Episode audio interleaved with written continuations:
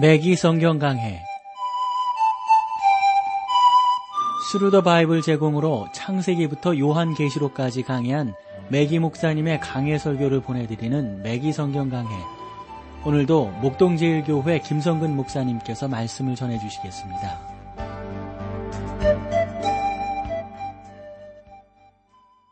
청자 여러분 안녕하셨습니까? 맥기 성경 강해 자 오늘도 여러분들을 아, 우리 오바디아서로 모시겠어요. 아, 오바디아서를 우리가 쭉 보면서 에돔이라고 하는 그 민족이 왜 하나님의 진노를 받게 되고 멸망하게 되는가? 첫 번째로 첫 시간에 살펴보았던 그 내용은 간단한 것이었어요. 에스라고 하는 사람은 너무 육신적이고 육체적인 그러한 사람이기 때문에 너무 그런 쪽으로만 어? 나아가는 거예요. 그런 것만 추구하고 그래서 멸망하게 되었다. 지난 시간에 우리가 살펴보았던 것은 교만이었어요. 교만이라고 하는 것은 참으로 힘들고 어려운 그러한 문제를 낳는데 그런 가운데서 이 뭐랄까요 지금 애돔은 정말 교만의 표상이라고 하는 것을 살펴보았습니다. 그래서 교만이라고 하는 것은 하나님 없이도 살 수 있다고 하는 하나의 대명제를 낳는데 하나님 없이 살 수 있다고 하는 하나님 없다고 하는 요즘의 과학의 가장 큰 산물이 진화론이라고 하는 것을 지난 시간에 말씀을 드렸습니다. 그래서 그 내용을 조금 더 말씀을 드려보면 이 진화론이 사람들에게 얼마나 안 좋은 영향을 미쳤는지를 좀 하나의 증명하는 한 시가 있어요. 어, 위스탄 휘그 오덴이라고 하는 사람의 시, 시인데요. 그 시를 보면은 모든 별들이 사라지거나 죽어 없어진다면 나는 빈 하늘, 빈 하늘을 쳐다보는 법을 배워야 하리라. 그리고 약간의 시간이 걸리겠지만, 그리고 약간의 시간이 걸리겠지만, 그 어두운 장엄함을 맛보야 맛보아야 하리라. 여러분 요 시만 보더라도 이것이 얼마나 비관적인 말입니까? 그리고 그 시인이 계속해서 이런 말을 했거든요. 그 별들을 쳐다볼 때 그 모든 아름다움에도 불구하고 내가 지옥으로 갈 수 있다는 사실을 잘 알 수 있었다네. 여러분 이것이 비관주의가 아니고 무엇이겠습니까? 진화론 결국 사람들을 비관주의로 이끌어갈 수밖에 없다는 겁니다. 이러한 비관주의는 진환론으로부터 나온 거라고 볼 수가 있습니다. 그러나 잠깐만 여러분들이 좀 이 오바데야서를 살펴보시면 진화론에 대한 하나님의 답변이 나타나 있는 것을 보고 아마 깜짝 놀라실 겁니다. 이것이 바로 하나님께서 에돔을 심판하시겠다고 하는 아주 중요한 아, 말씀입니다. 어, 로스앤젤레스에 있는 Wilshire Boulevard라는 소위 La Brea Tar Pits라고 알려진 곳이 있는데요. 그곳은 지금 그곳에 커다란 박물관이 이제 건축되어져 있는데 이 타르밋과 박물관은 그러니까 남부 캘리포니아에 있는 곳이라서 관광객들이 상당히 많이 찾는 곳이라고 그래요. 어, 처음 이 캘리포니아에 많은 사람들이 이제 방문을 하면 그 박물관을 이제 가곤 한다고 하는데 처음에는 그것이 작은 박물관에 지나지 않았다는 것이죠. 그러나 과학자들에 의해서 그 박물관은 어, 어떤 10만 년 내지 20만 년 전에 인간이 이곳 캘리포니아에서 어떻게 살았는지를 나름대로 이 박제를 해서 보여주고 있기 때문에 사람들이 그런 것들을 이제 보게 된다 하는 겁니다. 그런 것들을 이렇게 보면서 마치요, 여러분, 이 사람들이 나름대로 이 동물처럼 살아가고 있다고 하는 사실을 우리가 나름대로 좀 발견하게 된다 하는 겁니다. 그러나 인간에 대한 사진은 그곳에서 전혀 없고 사람이라고 하지만 동물만 그곳에 있는 것을 볼 수가 있다는 겁니다. 다 사진은 없고 상상에서 그린 그림만이 존재할 뿐입니다. 사랑하는 성도 여러분, 하나님은 우리에게 무언가를 말씀하고 계십니다. 저의 말에 귀를 기울여 주시기를 바랍니다. 어찌해서 10만 년 전으로 돌아가려고 합니까? 지금 이 순간에 여러분이 바로 그 박물관을 여러분들이 내려간다면, 박물관으로 내려간다면 마치 동물처럼 살고 있는 인간들이 되는 거거든요. 우리의 지금 살고 있는 시간을 10만 전으로 돌린다면 우리가 인, 동물이에요. 인간이 아니고요. 왜 우리를 그렇게 표현해야만 되는 거죠? 그 가운데 일부는 아름다운 사람들이라고 말은 하는데 뭐가 아름다워요? 동물인데요. 동물과 같은 생활을 하고 있고 동물과 같이 벗고 있고 동물처럼 먹고 있다 하는 사실입니다. 사실은 그들이 하나님께서 창조해 주신 높은 경지로부터 내려와 버린 하나님의 산물임에도 불구하고 하나님을 깨닫지 못하고 하나님을 섬기지 못하고 하나님께로 나아가지 않고 있는 것입니다. 그저 그들은 동물처럼 짐승처럼 살아가고 생활하고 있는 것이죠.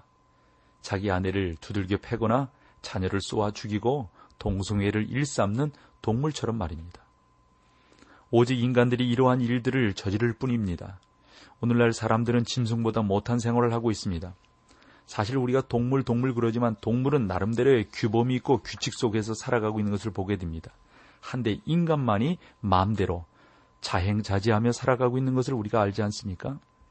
그리고 그들은 오바디아 당시 에돔 사람들처럼 살았습니다. 여러분은 나름대로 이곳저곳 아름다운 자연들을 바라보면서 기쁨과 감사로 살아가는 삶이 좋지 돼지처럼 미개인처럼 막 그렇게 살아가는 것 그러한 삶을 여러분들은 원하십니까? 그것은 원하지 않지 않습니까? 우리의 삶은 참으로 아름답기를 바란단 말이죠. 투덜거리고 싶지 않습니다. 진흙밭에서 그냥 내 몸을 둥글둥글 하면서 살아가고 싶지 않다고요. 동물처럼 그냥 싸우며 살아가고 싶지 않다고요. 그래서 어떤 분이 또 이런 시를 썼는데 이 시도 여러분들에게 좀 도움이 되리라고 생각을 합니다. 나는 분명히 기억하고 있다네. 그때는 창백한 11월, 12월이었다네. 사람처럼 거드름을 피우며 길거리를 내려가고 있을 때 내 마음이 요동하기 시작하였다네. 나는 구덩이 속에 넘어졌다네. 한 마리의 돼지가 내 곁에 와서 누웠다네. 그 구덩이 속에 누워 있을 때에도 내 마음도 요동치고 있었다네. 지나가던 사람이 이렇게 말했다네. 사람은 그가 선택하는 친구들을 보면 알 수 있느니라. 그러자 그 돼지가 일어나 어슬렁거리며 가버렸다네. 여러분 여기에서 우리 가운데 주는 그런 나름대로의 교훈들이 있지 않습니까? 사랑하는 성도 여러분, 인간은 결코 동물 세계로부터 진화하지 않았습니다. 비록 없이 사는 사람, 막참 힘들게 살고 뭐 노숙자로서 이렇게 살아가고 있지만 그러나 그는 동물이 아닙니다.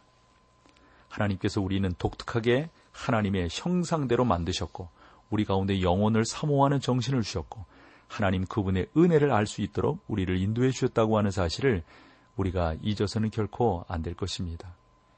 하나님께서 에돔 사람들에게 아래와 같이 말씀하셨던 사실을 여러분들이 분명히 기억하셔야 합니다. 내가 독수리처럼 높이 오르며 별 사이에 아, 깃들일지라도 내가 거기서 너를 끌어내리라. 오바댜는 계속해서 에돔의 완전한 멸망을 설명하고 있습니다. 혹시 도적이 내게 이르렀으며 강도가 밤중에 내게 이르렀을지라도 그 마음에 만족하게 취하면 그치지 아니하겠느냐. 혹시 포도를 따는 자가 내게 일렀을지라도 그것을 얼마쯤 남기지 아니하였겠느냐. 내가 어찌 그리 망하였는고. 사랑하는 여러분, 오버데아서 5절입니다. 오버데아는 도둑일지라도 원한 그것을 가져야 한다고 말하고 있습니다. 도둑일지라도 모든 것을 가져가지는 않을 것입니다. 포도를 따는 자도 마찬가지입니다. 포도원의 농부도 약간 포도를 남겨둘 것입니다. 그리고 하나님께서 우리를 어떻게 사랑하시고 인도하시는지 그러한 가운데서 알 수 있어요. 그런데 하나님은 에돔에게 내가 너희를 심판할 때에는 남기지 않고 다 멸망하리라고 말씀하셨습니다. 6절을 보실까요? 에서가 어찌 그리 수탐되었으며 그 감추은 보물이 어찌 그리 수탐되었는고 이것이 오바데서의 요절이라고 볼 수가 있어요. 이 나름대로의 이 6절을 6절을 보면 말이죠.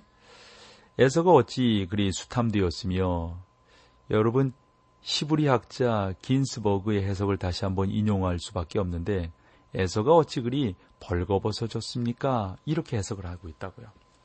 그러니까 벌거벗어졌는고 이것은 우리가 앞에서도 좀 살펴보았는데 하나님은 에서를 현미경 아래 놓고 아래와 같이 지금 말씀하고 있는 겁니다. 와서 봐라. 하나님의 말씀을 살펴보고 이 사람을 쳐다봐라. 내가 그를 미워하노라. 내가 어찌하여 그를 미워하였는지 알겠느냐? 그의 교만 때문이다. 그는 나를 등지고 나 없이도 살 수 있다고 장담하였다. 이것을 지금 강조하고 있는 겁니다. 사랑하는 성도 여러분, 이것이 인생의 교만입니다. 그 감춘 보물이 어찌 그리 수탐되었는고. 제가 창세기에서 에서에 대한 내용을 쭉 읽어보면 어, 그 잘 이해되지 않는 부분이 있었어요. 그러나 저는 창세기에 나오는 에서의 이야기를 나름대로 이렇게 보면서 이제 이 현미경을 가져다가 자세히 들여다보니까 그가 왜 장자권을 어, 팥죽 한 그릇에 어, 맛바꾸었는지, 맛바꾸었는지 그 이유를 알 수 있게 되었단 말이죠. 그것은 아주 단순한 이유 때문 아닙니까? 장자권이란 가정에서 제사장이 되어야 한다는 사실을 의미하고 하나님과 관계를 맺어야 한다고 하는 것을 의미하는데 솔직히 말해서 에서는 하나님과의 관계보다는 죽 한 그릇을 더 원했던 것입니다. 사랑하는 성도 여러분, 이러한 경지로 전락할 때 바로 여러분은 구덩이에 빠진 돼지나 다름없는 것이 되고 마는 것입니다. 자, 여기서 우리 찬송 함께하고 계속해서 말씀을 나누도록 하겠습니다. Thank you.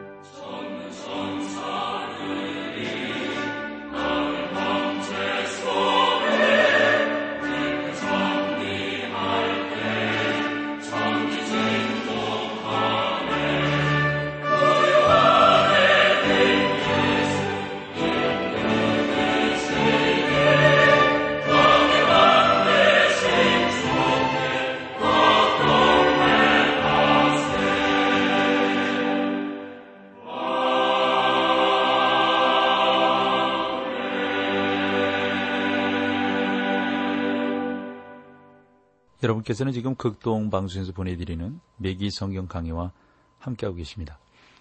자, 오바데서 1장 7절로 가보실까요? 너와 약조한 자들이 다 너를 조차 변경에 이르게 하며 너와 화목하던 자들이 너를 속이고 어, 이기며 내 식물을 먹은 자들이 먹는 자들이 내 아래 함정을 베푸니 내 마음에 지각이 없음이로다. 에돔은 당시 모든 원수들이 그냥 지나쳤던 국가입니다.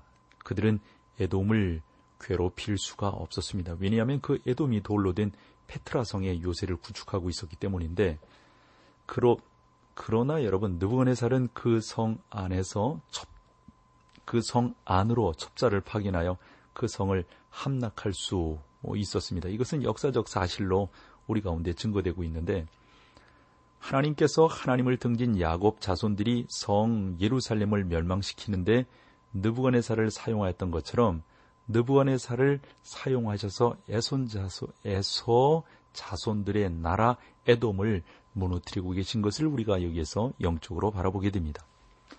8절로 가보실까요? 우리가 그들에게 이르되 청컨대 이 재앙이 무슨 연고로 우리에게 임하였는가 고하라. 내 생업이 무엇이며 어디서 왔으며 고국이 어디며 어느 민족에 속하였느냐. 에돔은 돌 요새로 둘러싸여 있었다는 사실뿐만 아니라 지혜와 학문 그리고 미신이 발달했던 곳으로 유명하거든요. 페트라라는 많은 재단들이 있었던 이방 종교의 중심이었습니다. 그래서 이 페트라라고 하는 그 지역은 하나의 이방 종교의 산실이다라고 우리가 볼 수가 있는 곳이죠. 탐험대가 피비린내 나는 인간 재물이 들여졌던 페트라 근처의 높은 산 꼭대기를 발굴했다고 합니다. 그래서 이 발굴해 보니까 얼마나 그 당시에 우상 제물로 사람들이 피를 흘렸는가 하는 것들을 알 수가 있었다는 것이죠. 에돔은 또한 그 지혜로 유명한 곳이었습니다. 욥의 친구 엘리바스는 대만 사람인데 그것이 이제 욥기 4장 1절을 보면 사람들은 멀리서부터 와서 그 지혜 있는 자들의 지혜를 들었습니다. 하나님은 에서의 산에서 명철과 에돔 사람의 지혜를 멸하리라고 말씀하고 있습니다. 그 다음에 구절로 가보세요. 드마나 내 용사들이 놀랄 것이라도 것이라로 인하여 에서의 산의 거민이 사륙을 당하였다. 멸절되리라. 여기서 여러분 드만사 이 드만 사람 이 드만은 에서의 손자의 이름에서 비롯된 명칭이라고 보여지는데 드만은 에돔의 남부에 있는 지역을 말합니다. 그러니까 여러분 우리가 그 어, 그 요배 친구 엘리바스가 대만 사람 그러잖아요. 그러니까 이 대만 사람은 그런 면에서 보면 용기로 유명했던 그래서 이 드마나 이것이 대만으로 발음된다 라고 하는 것을 우리가 알게 됩니다. 그러면서 이 10절로 14절에 보면 에돔의 죄가 죄가 좀 더 정확하게 우리 가운데 소개되고 있는데 오바댜는 하나님께서 에돔을 멸망시키는 이유를 쭉 이렇게 열거를 하고 있습니다. 앞에서 이미 말했듯이 그들의 가장 큰 죄는 교만이었습니다. 그 교만은 또 다른 죄를 범하도록 만들었던 것이죠. 어, 교만은 하나님의 어떤 그, 그 나름대로 하나님처럼 그들이 행동하고 행하려고 하는 그러한 온전치 못함을 우리 가운데 잘 보여주고 있는 그러한 죄의 모습입니다. 그런 면들을 여러분들이 쭉 살펴보신다면 이 에돔이 얼마나 잘못된 그러한 지경에 빠져 있는가 하는 것들을 우리가 충분히 알 수 있다. 그러므로 오바댜는 에돔의 교만으로부터 나오는 끔찍한 죄를 설명하려고 하고 있습니다. 여러분은 여기에서 에서와 야곱이 쌍둥이 형제였지만 전혀 서로 다른 살, 다른 삶을 살았다고 하는 것을 기억하셔야 합니다. 그들은 한 가정에서 같은 부모 밑에서 자랐어요. 그러나 그들 사이에는 처음부터 다툼이 있었습니다. 그들 사이에는 결코 치료할 수 없는 증오와 상처가 있었습니다. 이러한 관계는 그들이 큰 민족을 이룬 후에도 청산되지 않았습니다. 그러나 우리는 하나님께서 에돔과 그 백성들의 관계에 대하여 무엇인가 하실 말씀이 있다는 사실을 보게 됩니다. 예를 들어서 시편 137편 7절 말씀을 보면 아래와 같이 말하고 있습니다. 여호와여 예루살렘이 해봤던 날을 기억하시고 에돔 자손을 치소서 저희 말이 회파리라 회파라 그 기초까지 회파라 하였나이다. 에돔은 이스라엘이 바벨론의 침입을 받아 어려웠던 시절 이스라엘을 돕기는커녕 바벨론 사람들을 충동하여 잔인한 만행을 저지르도록 했단 말입니다. 그러나 하나님은 그들이 그 땅으로 들어오던 애당초부터 이스라엘에게 이렇게 말씀하셨어요. 너는 애굽 사람을 미워하지 말라. 내가 그의 땅에서 객이 되었음이니라. 이게 신명기 23장 7절 말씀이거든요. 이스라엘과 에돔 사람과의 관계는 한층 더 가까운 것이었습니다. 그러니까 같은 피를 나눈 형제라고 볼 수 있는 거죠. 그러므로 하나님은 서로 미워하지 말라고 말씀하셨습니다. 그러나 우리는 에돔이 그들의 모든 역사를 통하여 시종 이스라엘을 미워했던 사실을 알 수 있습니다. 여기에는 교만뿐만 아니라 그러니까 교만, 즉 하나님 없이도 살 수 있다고 하는 태도로부터 나오는 아주 안 좋은 그러한 어, 내용들이 있는데 그것을 구체적으로 살펴보면 다섯 가지 행동을 성경이 언급하고 있는 것을 보는데 첫 번째는 폭력입니다. 교만한 자에게는 첫 번째 나오는 행동이 뭐예요? 폭력이에요. 오브에서 10절을 한번 봐보세요. 내가 네 형제 야곱에게 행한 포악을 인하여 수욕을 입고 영원히 멸절되리라. 그들에게 두 가지 일어나는데 수욕을 입고 마침내 바벨론은 페트라성을 점령하여 그 주민들을 포로로 잡아가게 되는데 포로가 된 처지에서도 그들에게는 교만이 있었습니다. 영원히 멸절되리라. 국가로서의 에돔은 완전히 멸절되었습니다. 오늘날 우리가 이스라엘에 관해서는 많이 듣지만 에돔에 관해서는 아무런 말도 듣지 못하는 것은 참 흥밌는 일이 아닐 수 없습니다. 에돔은 하나님 없이 살려고 했던 민족 국가로서 아주 난폭하고 고전적이었습니다. 폭력은 하나님의 방법이 아닙니다. 우리나라에서도 전쟁이나 폭력을 폭력으로 뭔가 해결해 볼 수 있다고 생각하는 사람들이 혹여 있는지 모르겠습니다만 거기에는 문제 해결이 되어지지 않습니다. 폭력이나 전쟁은 궁극적으로 아무런 문제를 해결하지 못합니다. 자, 에돔이 교만하기 때문에 하나님이 멸망하시는데 그 교만에는 다섯 가지 구체적인 행동이 있었어요. 하나는 폭력적인 것고요. 두 번째 하나님께서 책망하시는데 그들이 이스라엘의 원수와 협력했다는 겁니다. 11절 보세요. 내가 멀리 섰던 날 곧 이방인이 그의 재물을 늑탈하며 외국인이 그의 성문에 들어가서 예루살렘을 얻기 위하여 제비 뽑던 날에 너도 그들 중 한 사람 같았었느니라. 이스라엘 백성들을 도와주기는커녕 오히려 그 땅을 침범할 원수들의 편을 들고 있음을 우리가 보게 됩니다. 12절을 보면은 또 하나의 그들의 잘못된 것을 볼 수가 있는데 내가 형제의 날 곧 그 재앙의 날에 방관할 것이 아니며 유다가 손에 패망하는 날에 방관할 것이 아니며 유다 자손에 패망하는 날에 기뻐할 것이 아니며 그 고난의 날에 내가 입을 크게 벌릴 것이 아니라 그들은 유다에게 닥친 재난을 기뻐하였습니다. 그것은 항상 교만한 행동이었습니다. 다른 사람이 겪는 괴로움을 기뻐하는 사람은 아주 교만한 사람입니다. 교만은 하나님이 미워하시는 것들 가운데 아주 중요한 덕목이에요. 죄된 덕목이에요. 자, 그러면서 이제 네 번째 행위를 볼 수가 있는데 그것은 무자비한 약탈 행위입니다. 13절을 가보실까요? 내 백성이 환란을 당하는 날에 내가 그 성문에 들어가지 않을 것이며 환란을 당하는 날에 네가 그 고난을 방관치 않을 것이며 환란을 당하는 날에 네가 그 재물에 손을 대지 않을 것이며 그들이 이스라엘의 원수와 협력했을 뿐만 아니라 그들이 이스라엘을 포로로 잡아간 후에 들어와서 약탈을 했다 하는 겁니다. 사랑하는 성도 여러분, 교만은 끔찍한 일을 저지르게 만듭니다. 그 가운데 하나가 도둑질입니다. 많은 사람들이 사업을 위하여 또는 친구들과 사기 위하여 부정직한 방법에도 불구하고 그 일을 행하는데 그것은 망하는 길입니다. 또한 많은 남자들이 아내를 얻기 위하여 부정한 방법을 동원하는 경우도 있습니다.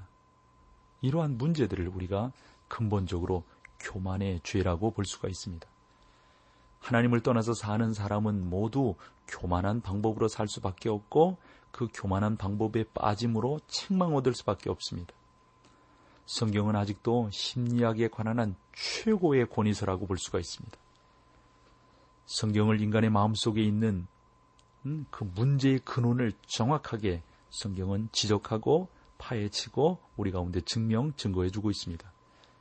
우리 자신을 개선시키는 방법에 대한 심리학적 과정들을 버리고 하나님의 말씀으로 우리가 돌아가야 합니다.